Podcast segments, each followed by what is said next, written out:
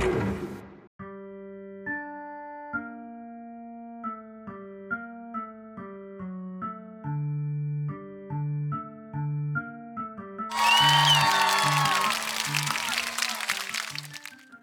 んにちは、トミトです。えっ、と、まだね、Apple のポッドキャストの方では、えー配信がお休み中ということで、このポッドキャストはアンカーっていうところにアップしてるんですけど、まあ、アンカーの方ではアップすると、えー即反映されるので、まあ、ずっとね、年末年始でもあの配信できて、まあ、再生もできるんですけど、Apple の方では、えーそれが反映されてなくて、それでですね、えっ、と、12月27日にアップした分から、まあ、昨日まで、まだね、えっ、と、配信がされてないということで、アンカーの方では140、じゃなくて、アップルの方では149回目で、まで、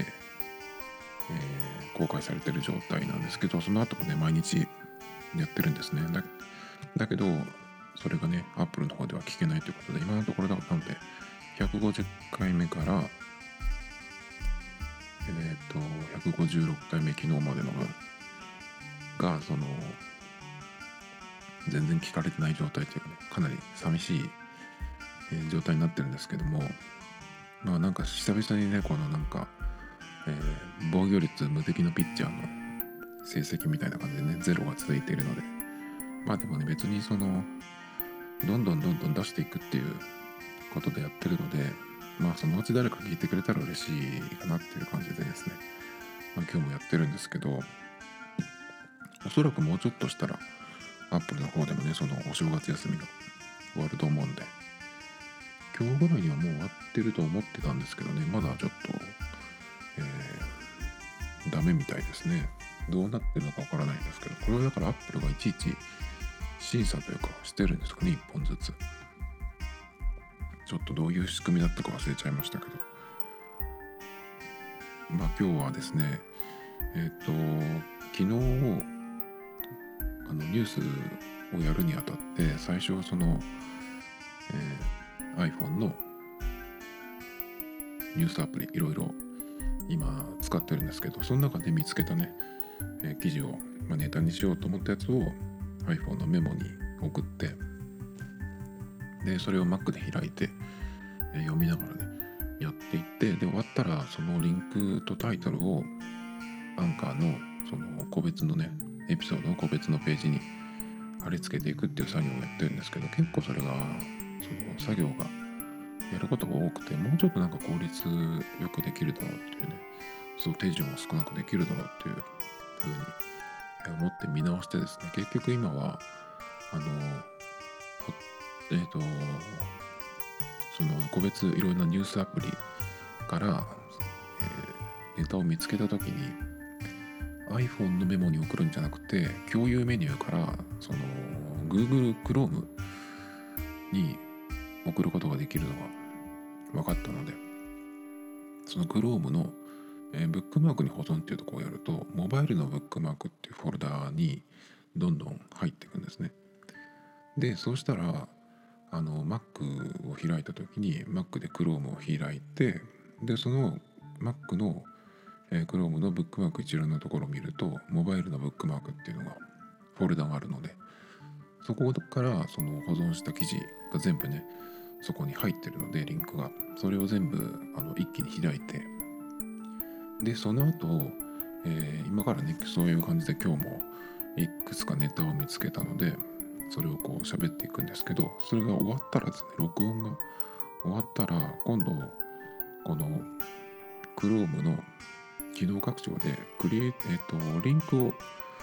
一発でそのコピーしてくれるっていうのがあるんですよ。あの Mac だと、えー画面のねどこでもいいんでえっ、とトラックパッドを2本指タップするとこのメニューが出てきます。でクリエイトリンクっていうところがその機能拡張を入れてると出てくるのでそこでですねこれの場合はプレーンテキスト HTML マークダウンメディアウィキっていう4つの、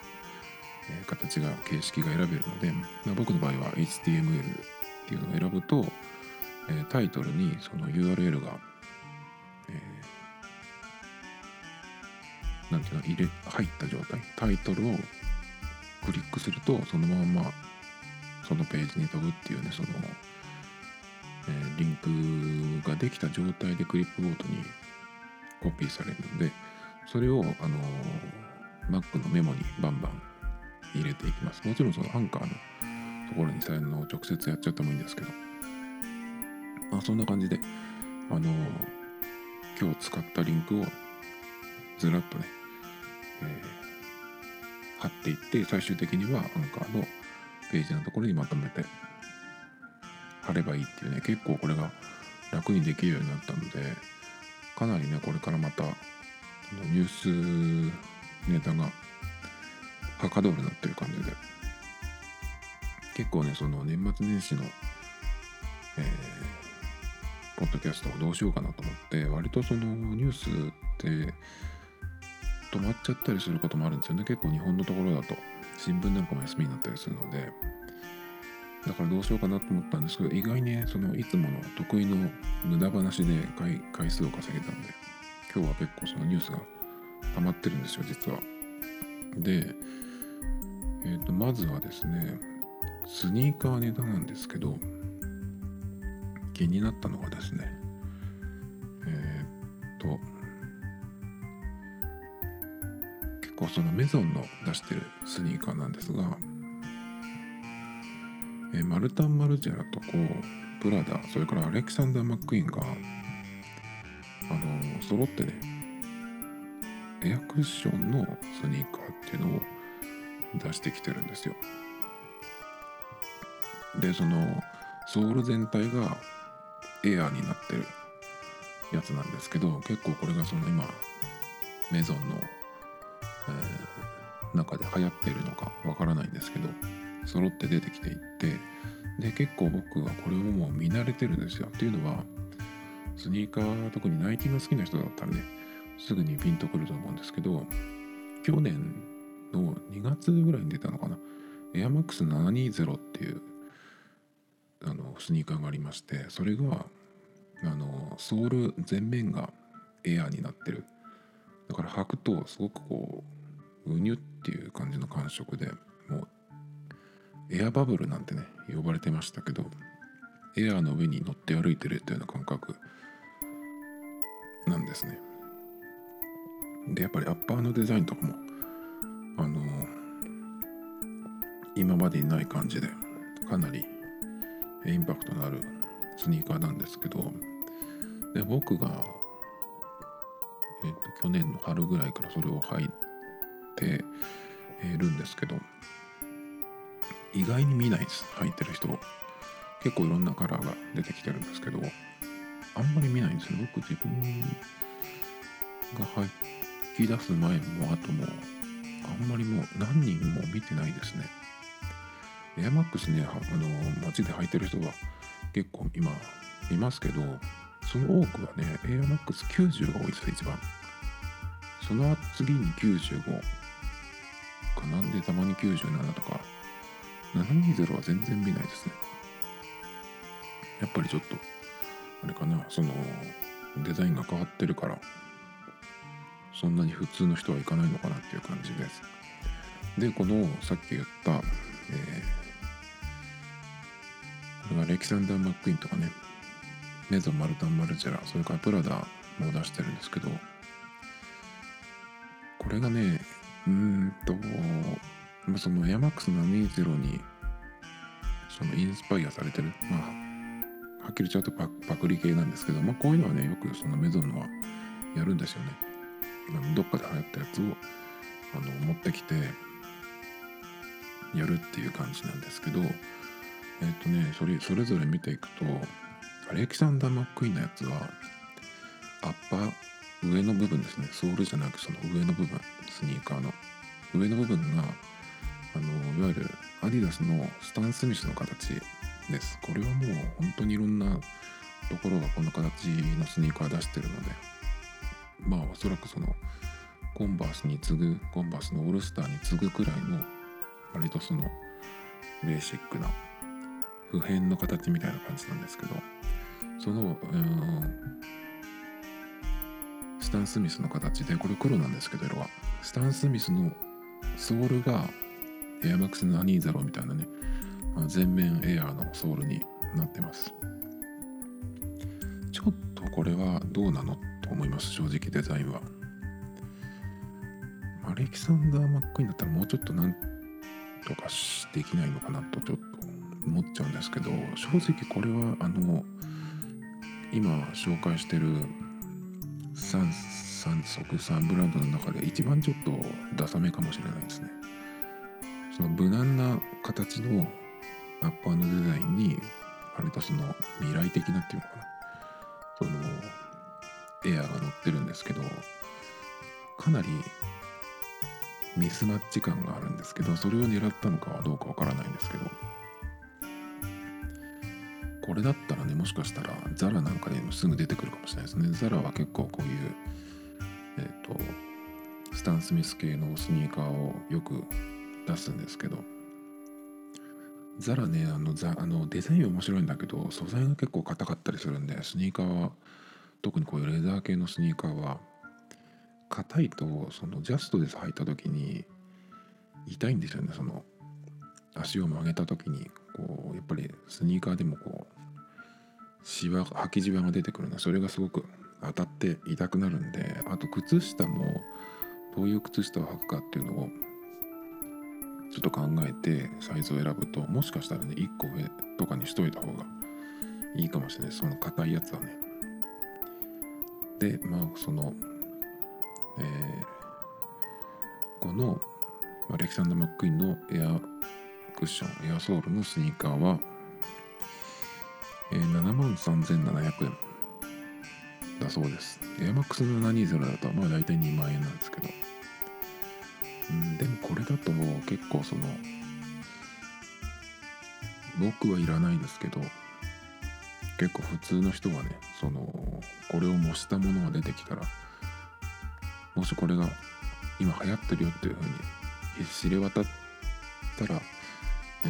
ー、行く人はいるのかなとかちょっと思いますけどね。次はマルタン・マルジャラのやつなんですけどこれはねエアクッションのやつが3型出てるんですけど特にそのスニーカーのやつはあのジャーマントレーナーって言って昔の軍ジャーマンとかドイツ軍が使っていたってよくそのあのマルジェラはよくこのスニーカーの形使うんですよね。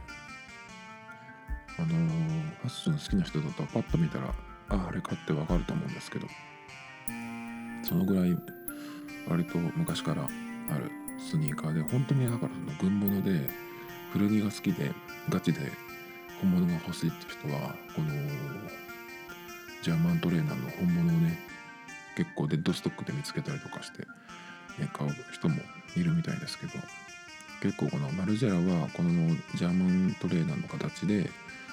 こう何て言ったらいいのかなスプラッター系のペンキがバシャッとかかったようなデザインとかねそういうのもあったりしてまあそれの形で、えー、エアクッションを、えー、つけたものなんですけどマルジェラの場合は何ていうのこの泡がこうブクブクしたような感じのデザインで、まあ、結構これはあのさっきのアレキサンダー・マックインに比べたらうんまあいいかなとか面白いかなと思うんですけどうんちょっとねこれ見てるとなんだろうなあの段ボールの中に入れるプチプチみたいなああいう感じですね。そのソール自体は。別に欲しくはないです。ちょっとでもこれ写真で見てるからあれだけどもしかしたらねまあ実物を見たらもうちょっといいってなるかもしれないですねどれも次はプラダなんですけどプラダの場合はスニーカーじゃなくてこれはね要するにあの革靴ですね。で革靴でもうんとどっちかっていうとえっとカジュアルに履けるような外バネ式の外バネ式であの靴ひもの穴アイホールが4つなんでかなりカジュアルな方ですね。でそれにその全全面エアソールになってるっていう感じでこれはなかなかでも面白いんじゃないかなと。昔よくコールファンとかがねあのナイキのえっ、ー、とここまで大きいエアソールじゃないですけどエアーを入れたソールの革靴みたいなのね出してましたけどあれはちょっとどうなのと思いましたけどあれよりももうちょっとこう思い切った振り切ったデザインですけどクラシックとその未来的なものを合わせたっていう雰囲気もしないではないけどあんまりでもちょっと未来感はないかな。でもプラダがやりそうなデザインですねこれは。ちょっとこれはでも見てみたい。それとプラダはねもうえっ、ともう一種類かな。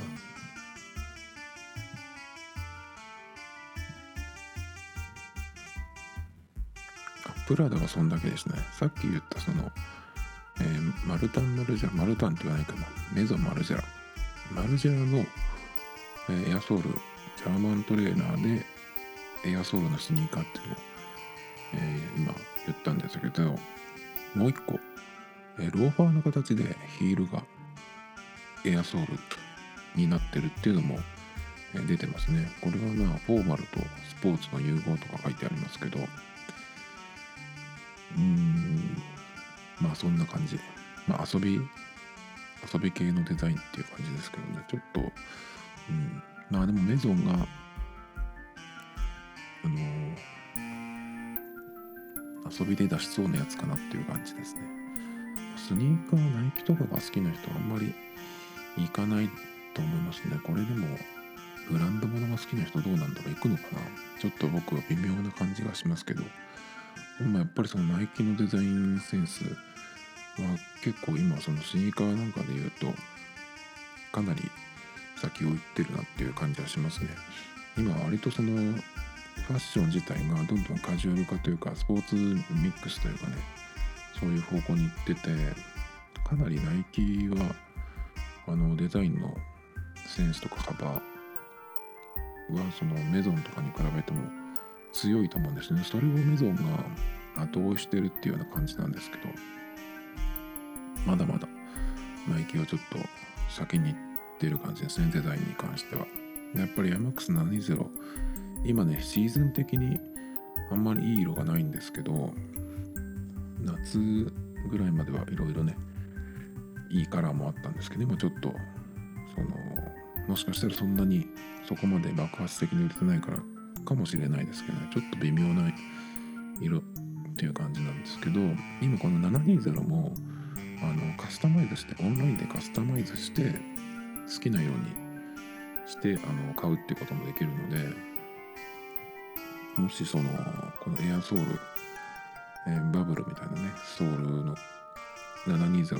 ちょっと履いてみたいなと思ってもいい気に入った色がなかったらですねそっちで作っちゃうってのもいいかもしれないです。ただちょっとその完全にそのオーダーメイドというかねカスタムメイドになるので作るとですね大体3週間ぐらい見ておいた方がいいと思います僕も一回あの別のモデルで作ったことがあるんですけどまあ3週間かかったかな。丸3週間。もうちょっとちょっと早かったかもしれないですけど。まあただその1回試着はしといた方がいいです。でもエアマックスの場合は一回他のエアマックスでもいいんですけどあの自分のサイズって分かってれば大体他のモデルでも同じサイズでいけるので無理なく履けるサイズに一回その試着をしっかりして見け見極めておけばねあのオンラインでも買えるようになるんで一回その試着はおすすめしますけどね。今結構アウトレットとかもナイあったりするのでもしその行ける人だったらね一度その行ってみていろんなモデルを履いてみてねエアマックス系とあとジョーダンとエアフォースこの辺はちょっと微妙に違うみたいなんで全部同じサイズ感でいけるっていう人もいるんですけど基本的にエアマックスの方がちょっと小さめにできてます。幅が狭いというか。なので、まあ、そのどういう靴下を履くかっていうのも込みでねその自分のサイズ一回ちょっと決めておくと、えそのカスタマイズで買う時もね間違いないサイズで買えると思うんで。まあ結構やっぱりアッパーのデザインかなさっきのそのマックインとかマルジェラとかプラダはちょっとそのクラシックの、え革靴でしたけどやっぱりスニーカーでこのエアバブルを乗せる乗せるっていうかエアバブルの上に乗せてるんだけどそうするとやっぱりアッパのデザインもかなりその未来っぽくしないとっていうことでこういうデザインになったのかなと思うとなるほどっていう感じですね。まあ、720は、えっ、と、そろそろ出て1年になるんですけど、まあエアマックス系の完全に新しいのっていうのがまだ出てないんで。270とリアクトっていうね、その合わせたやつとかあったんですけど、なんかちょっとガンダムの足っぽい、ちょっと子供っぽい雰囲気だったので僕はちょっとスルーしましたけど、その合わせ技じゃなくて完全に新しいもの、テクノロジーというか、それはもちろんちょっと出てきてないんで、まあ次もね、あの楽しみですけど、どういうのが出てくるか。でも結構このメゾンがその、この720のエアソールを真似して作ってきてるっていうことで、もしかしたらこの感じが今年のね、夏ぐらいに来るのかなとかちょっとわかんないですけどね、もしかしたらって感じで。で、次ですけども、えー同じくスニーカーの話題なんですけど、えーこれハイプベーストの記事なんですけど2019年において最もリセール価値の高いスニーカートップ9っていうことなんですけど、まあ、転売屋がこういうねその限定ものとか、えー生産数の少ないモデルがそのすぐにネットで、えー売り切れてそこからそのかなり高値で取引されてるんですけどまあリセール価値って言ってまあ転売ですね要するに。まあどのくらいその、えー値段が元に比べて上がったかっていうのとまあどういうスニーカーがねえー高く売られてるかっていう記事なんですけどでこれがそのタイトルは2019年においてってなってるんですけどここに出てきてるスニーカーほとんどは2019年に発売されたものじゃなくてこの5年間で出たものが、えー多いっていう風になってます。なので結構その出てからその5年間とかまあ5年うん5年ですね。長いやつは5年だけどまあ2年前のものとかでもかなり高い値段でその転売されててどのぐらい高いかっていうとこれね9位のものでも841%ですね。あの値段の上昇率が。841%ってことは8.4倍っていうことですよね。で1位のやつはいくらかっていうと2143%なんで21倍の値段になってますね。で元は175ドルなんです1は。1位のやつはね。まあだから1万8000円とかそのぐらい。1万8000じゃないか。まあでも2万円でお釣りが来るぐらいだと思うんですけど日本円だと。それがねえー、まあ40万ぐらいになっちゃうっていう。まあそりゃ転売なくならないよなっていう。感じなんですけど。じゃあどんなものがそのトップ9で出てきてるかっていうとまあアディダスの、えーアディダスじゃないですね。えっとねオフホワイトってよくそのナイキのスニーカーとか好きな人だと結構えー、分かると思うんですけどこのオフホワイトっていうのとそのナイキのまあコラボものですね。とか、まあ、カニエ・ウエストがやった、えーアディダスのイージーブーストとかですね、えーエアジョーダン1の、トラビス・スコットのコラボモデルですね。あとは、えーこちらもこれもカニエのやつなんですけど今カニエ・ウエストがアディダスとそのコラボでスニーカーを作ってるんですけどそれそれをやる前にナイキでもやってたっていうのがあってそれのモデルが結構ねここに入っていてそれが4位になってますね。値段は13倍になってます。でもこれ元値も結構高い。です250ドルなんで。日本円だと2万7000円ぐらいなのかな。結構高いですね。やっぱりでもこうやって見るとジョーダン1のコラボモデルが多いかな。1位はオフホワイトと、えーナイキのコラボのエアフォースワン。モモバのローカットですね。うん。なんかこれをでも見て、えー欲しいかどうかっていうとそんなにピンとこないですね。トラビス・スコットのエアジョーダンはかっこいいなと思いますけどやっぱりその高く売れるっていうのでその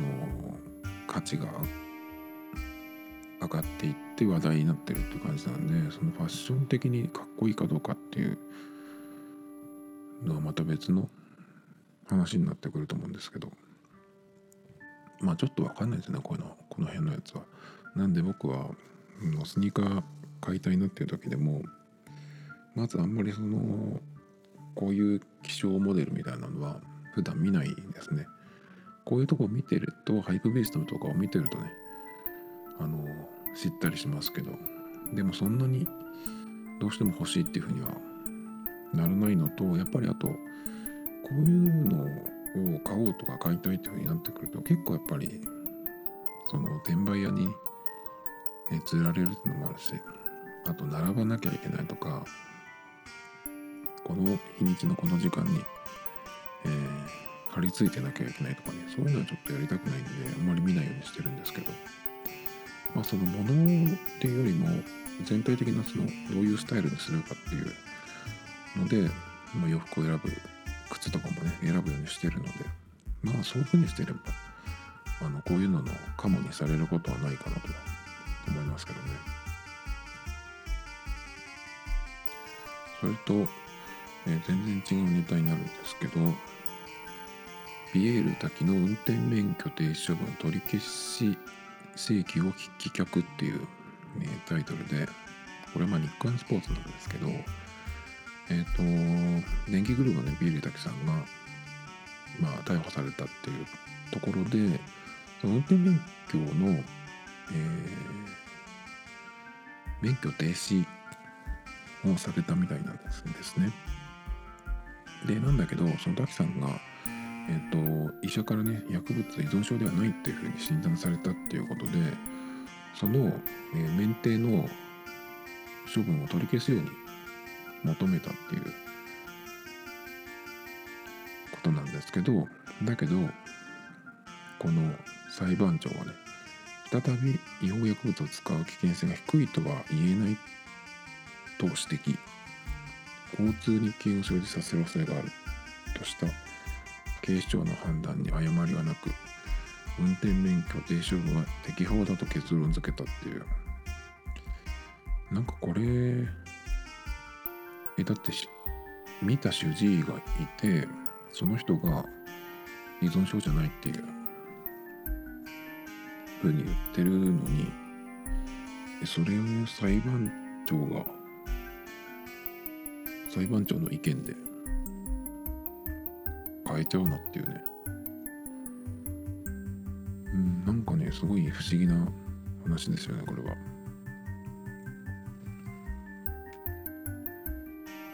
それだったら一緒の診断いらないじゃんっていう感じがしちゃうんですけど。でこれ180日間の免許停止らしいんですね。で6月にその停止になったっていうことなんでもうおそらくもうその停止期間はえ開けてるはずなんですけどただねその免停になっちゃうとその免停になったっていう、うん、記録がやっぱり残ってるんでそうするとあとこの後ねその何か例えば事故とかがあったりとかして、えー、過失がね、えーと、免許停止になってしまったりした場合に結構その不利になってくるんですねその免停になったっていう、えー、過去があると。だからねその今は180日間でその免許停止は解けるんだけどだけどねやっぱりその影響してくるんでねこの辺は、え、出したんだと思うんですけど。結構ねその免許停止のとかその点数ですとか調べるとやっぱり何回か繰り返すと結構その免停の期間も長くなるし場合によってはね一発取り消しとかっていうふうになっちゃったりするんでねちょっとこれはかわいそうだなと思いますけどね。ほんとなんで主治医が言ってるのに裁判長の意見の方が強いんだっていうね感じですけどちょっとまあ僕がなんかされたわけじゃないんでねその納得いかないみたいに言うのも変ですけどいややっぱりそのまあ日本はやっぱり変な国だなっていう話です。で、滝さんといえばね、あの、玉結びっていうラジオのインスタに、えっ、ー、と、登場してまして、大晦日ぐらいのアップだったかな、その年末のやつで。えっ、ー、とね、去年、3月か4月ぐらい、3月ぐらいだったかな。あの、赤井さんとそのパメインのパーソナリティの赤井さんとあの花丸大吉の大吉さんがなんか一緒にそのお昼ねご飯を食べてなんか結構その時ってあの滝さんが捕まっちゃってでこれからどうしていこうかっていうのを結構赤井さんも悩んでたとかっていう時期ででまあねその大吉さんにあの話を聞いてもらったりとかしてた時期とかだったらしいんですね。でまあそれをねあのなんか何を勘違いしたのかわからないんですけど週刊誌が撮ってね、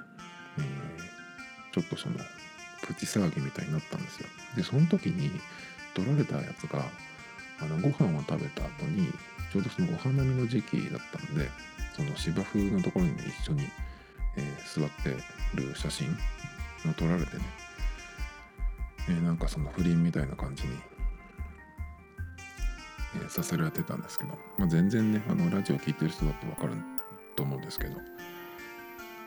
そんなことはありえないっていう感じなんですよ。だけど今のその日本って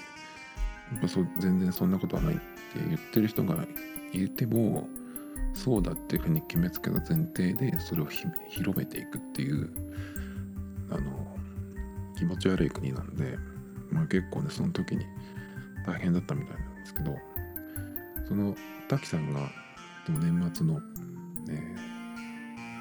ー、玉結びのインスタに出てたんですけどそれはですねそれをそのなんか再現したようなね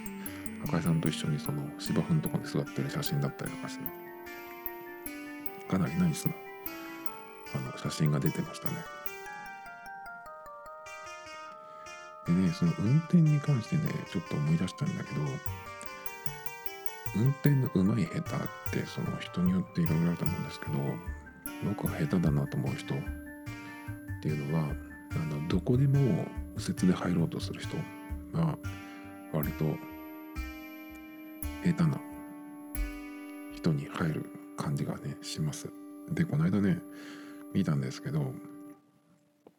えっ、ー、と国道じゃないんだけど2車線ずつ片側2車線ずつ、まあ、4車線の道路で、まあ、幹線道路なんですけどそこでですねえっ、ー、とまあ2車線ずつなんですけどなぜかえっ、ー、とパッと見たらこう交差点から交差点って言ってもその信号がないところからこうパッて出てきた車がえっ、ー、と左から3番目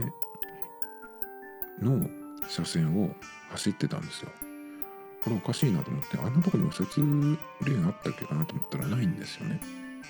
で2車線2車線でこうまっすぐそうすれ違うように走ってるんですけどだからその3車線目、えっと、左から3車線目走ってた車逆走なんですよで見たらえっとちょうどそこに入る道からここを合流してね入ってすぐそこの、えー、信号のところを右折してそこのすぐそこの店に入ろうっていう走り方だったんですね。まあ、GG なんですけど。でここ4車線で右折のレーンもないよなと思ってそのだから逆走なんですけどね。なんあれ？どういうことだろうと思ってあの GG は何をやってるんだなと思ったら、まあ、本当にだからすぐそこの100均かなんかに入ろうとしてたんですけど。で全然ね来てないんだったらまだわかるけどもう前から来てんですよ。逆走してるところに。まあ別にそのクラクションも聞こえなかったし、まあ、さっと行けたみたいなんですけどああいうのをねその平気でやるやつがいるんでやっぱり恐ろしいですよね。なんでそのちゃんと、えー、左側の車線の追い越し車線に入って曲がろうとしないのかちょっと理解できないんですけどね。なぜ逆走に逆走レーンに入ってさらに右折で入ろうとするのかっていうのはちょっとねもう考えられないですけどね。もうねこういうやつをねなんとかしてほしいですよね。これからその薬物を再びやるかどうかとかそんなことよりもねこういう方がよっぽど怖いです。で次なんですがまあこれはちょっとそのニュースネタをストックした時に比べるともう結構その動きがあって出て出尽くしたというかね、まあ、かなり出てきたでまあそんなになんですけど、まあ、カルロス・ゴーンのねそのえー、逃亡というか脱走逃亡劇。まあ結構僕は面白いなと思って。これってでもそのなんかこの逃亡劇が与える印象ってなんか日本ちょろいなっていうふうにそういう印象を世界中に与えたっていう感じがするんですよね。警察は弱いしえー、警察は犯人やれないですしね。で捕まってもこうやって逃げられる。あのあれぐらいの大物が逃げれるしかもプライベートジェットが使えたっていうのがね驚きですけど抑えてないっていうんでそれをね。でこれどうなるのかなと思って考えたんですけどまあレバノンがね結構協力してるっぽいな感じなんでもう日本ではおそらく何もできないのかなっていう感じでこのままこれは終了するのかなっていうのはちょっとそういう雰囲気になってますね。だけどまあゴーンさんがそこまでしなくても日本は経が全然軽いし他の海外に比べたら。でお金もある人だと思うんでちょっと23年静かにしてればあのその方がね割とレバノンから出られない残りの人生に比べるとえー、結構自由になるんじゃないかなと思うんですけどもしかしたらでも後でフランス政府が協力してたりとかねっていうのがあればねまたちょっと変わると思うんですけどもしかしたらそういうのも出来上がってるかもしれないですね。結構映画みたいな感じになりそうでもしこの人が亡くなったらねそれを映画にする人が出てるのかなとかちょっと思いますね日本批判込みで。でもあの脱走というかその日本から抜ける時のそのやり方が箱に入ってね、脱出したっていうのはちょっとあんまりかっこよくない。漫画っぽくなっちゃうんでその辺がどうかなっていうところなんですけど。でもやっぱりあれですねこれも日本の報道は、いつも通り割とその偏ってて悪者としてしかね扱っていないっていう感じでその日本のなんかちょろさとかねダメさっていうのをえー、書いてるとこあんまりないっぽいですね。まあいつものことですけど。えっ、ー、と次なんですがこれはまあニュースっていうよりかはえっ、ー、と今ちょっと気になっているうんとサプリがありましてグルタミンなんですけどなんでグルタミンが今気になってるかっていうとえっ、ー、とこれグルタミンっていうサプリは何をするかっていうと疲労回復したりとか結構そのトレーニングの後に飲んで、まあ、そのコンディションを整える、えー、コンディションを整える、えー、と疲労回復それからあと免疫を高めてくれるみたいなのを読んだんで結構今の時期いいのかなと思ってちょっと見に行ったんですけどなんかいまいちちょっとその飲み方とかね効果がまだよく飲み込めてなくて。あのまだや始めてないんですけどその商品の裏とかを見てその飲み方のところを見るとその最初の集中的に飲む時とそれからキープする時期っていうのがあるみたいで最初は結構量多めでしかも回数も1日3回とか飲んでくださいっていうそれがどのくらいいったかね1ヶ月ぐらいあったかな。だから結構その袋1袋じゃ足りないくらいの量を飲まないといけないんですけどそれってなんかプロテインの飲み方みたいだなと思ってなんかねちょっと、えー、それでよく分かんなくなってきちゃったんですけどまあでもプロテインみたいにその筋肉を大きくするっていうよりかは、えー、やっぱりさっき言ったみたいなねその回復用途みたいなんであとね味が分からなくてその飲み方のところに水に溶かすかあとなんかフルーツジュースみたいなのに入れて飲む飲んでくださいみたいなこと書いてあるのがあってそれだと味はこれにこれにはないのかなとか結構プロテインだといろんな味がついてたりするもんなんですけどココアとかバナナとか、えー、ですね。なんかいろいろそういうのがあったりするんですけど僕プロテインも飲んだことないのでちょっとねわからないんですけどこれどんな味なんだろうってね結構買うとするとやっぱり大きい袋しかなくて大体3000円台なんですけど飲んでみないとわからないものをいきなりそれで買うのもなっていう感じでちょっと躊躇してるんですけどね。やっぱ味は大事ですよね。あの続かなくなっちゃうこともあるんでちょっと怖いんですけど。それからですねまた全然違う話になるんですけど2020年注目の伝来学会10選ということでカースブルータスカーサカーサブルータスか。の、えー、記事なんですけど結構パーッと見ていくとあの、面白そうだなっていうのもあってですね一番ピンときたのが、えー、まあこれバンクシーですね。バンクシー展が、えー、横浜で3月15日から9月27日大阪で10月に開催予定ということでバンクシーの絵ってでもあれですよね。壁とかに書かれてるんじゃないかなと思うんですけどちょっとでもこれも気になりますね。それからですねオラファー・エリアソンっていう人のこれの展覧会なんですけどこれはのえ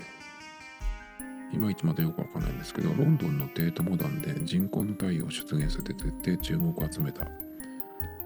ていう人なんですけど、まあ、日本でもドームの中に虹が現れる作品や周囲の景色に色がついて見えるパビリオンなどの高級設置作品があるってことなんで。メディアアートみたいな人なのかな。ちょっとこれも気になりますね。これは、えー、3月14日から6月14日まで。東京都現代美術館の地下2階。でやるそうですね。まあ、他にもいろいろあるんですけど。うん。ザウィックスタジオ店共感する建築。4月8日から6月14日までっていう感じで。ニューヨークの、えー、巨大構造物ベッセルとかね。えっ、ー、とそのヘザビックスタジオっていう独創的なデザインの、えー、建築物を作ってるところのまあ展覧会って言っていいのかなこれは。これはえっ、ー、と六本木ヒルズ森タワー52階で4月8日から6月14日。これもちょっと見たいですね。建築でいうともう一個面白いのがあって熊健吾店。熊さんでいいんだよねこの人。まあいいや。でこれが、えー、7月17日から10月25日。国立近代美術館でやるんですけどこれがねえっ、とこの展覧会ではその模型とか写真だけじゃなくてあのインスタレーション高解像度映像のインスタレーションやタイムラプス動画プロジェクションマッピングなどのテクノロジーを駆使して紹介っていうふうにあるんです。これがちょっと面白そうだなと思って。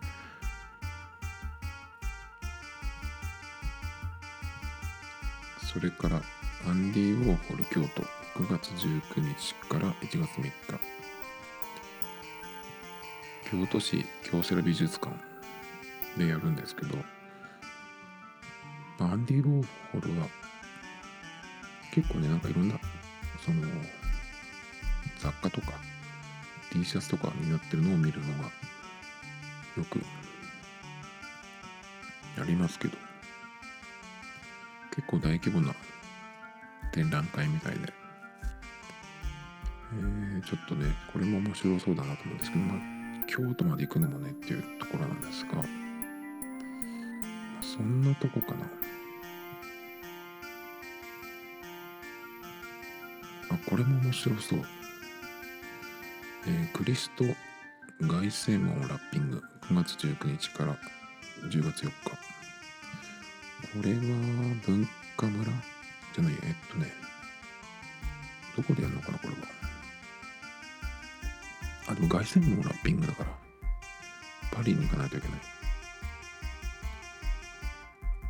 これは結構面白そうですけどね。まあ、都内に住んでる人はこういうのが結構毎月のように行けると思うんでそれはいいなと思うんですけどね。ちょっとこの辺どれかを見てみたい感じですね。それから、えー、とまた全然違う話になるんですけどえっ、ー、と Apple Watch のスポーツループナイロンバンドの方ですね。これをえーと、昨日ランニングに行った時にゴリをつけてまして普段はスポーツバンドあのラバーの方ですね。あっちを使うんですけど、えーと、久しぶりにこっちを使って、え、走りに行ったんですけどやっぱりちょっと汗がつくので水洗いをささっとしたんですけどこれって水洗いっていいんだよなと思って、えーと、とちょっと調べたんですよね。そうしたらえっ、ー、とこれ2017年の記事なんですけど「愛をありがとう」っていう、えー、サイトでもともとはあの「ありがとう iPod」っていうサイトだったんですけどね結構長くからやってるところでここはすごく僕はいいなと思ってるところなんですけどでそこの Apple Watch スポーツループバンド1ヶ月使用10回選択後レビューっていう記事があってですね。これが結構しっかりした面白いレビューだなと思って何回かでももしかしたら読んだことあるかもしれないんですけどまあこれをえっ、ー、と洗濯機で洗っちゃうっていうでどうかっていうそのレビューなんですけど。まあその公式アップルの公式では洗濯機で洗うっていうようなねそういう方法は紹介されてないんですけど。まあその素材的にあのー、スポーツウェアみたいな素材なんでどうだろうっていうことでね実際にやってみたっていう感じなんですけど。これはそのえーネットに入れてね衣類と一緒に洗ったっていうことなんですけどで10回洗濯をした後の、えー様子が出てるんですけどそんなに劣化した様子は見られませんっていう感じで、まあ、ちょっとねその購入時に比べると少しその波打った感じにはなるんですけど身につけるとねその伸びるので全然その影響はない。でその見たところほつれてるって感じもないのでまあ洗濯機で洗っても大丈夫そう。しかも10回洗った後のやつなので大丈夫そうなんですけど、まあ、僕の場合は割と、まあ、洗濯機では洗わないんですけど汗かいたらそのまんま水でバシャバシャ洗ってでギュッとこうなんていうのこう端からぐっとこう絞っていって水を切ってあとこう払って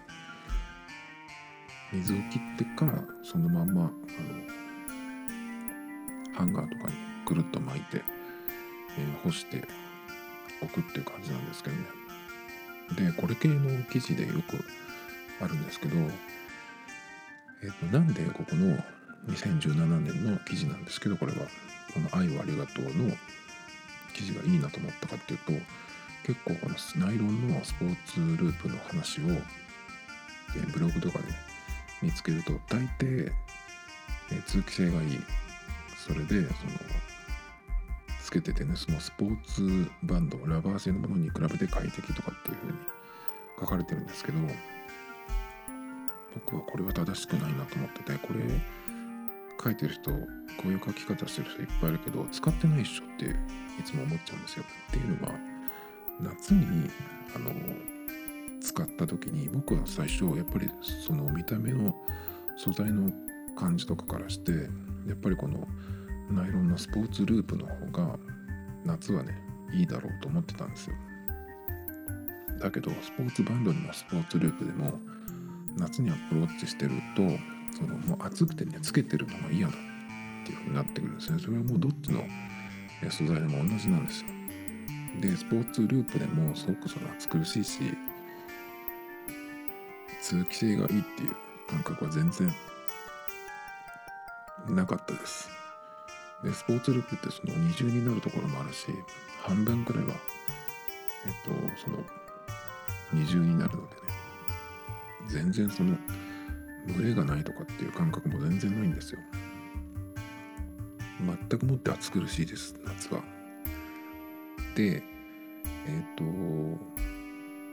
アプローチしてれば当然ね夏は裏のところに汗がたまるし、えバンドの裏にもね汗がたまるんであの洗わなきゃいけないんですけどそれを考えた時にこのスポーツループよりもラバー製のスポーツバンドの方が扱いが楽なんですよ。パッと外して水でさっと流せばもうすぐ取れますしでその水で濡らしたやつもタオルでちょっとね拭くだけであっという間に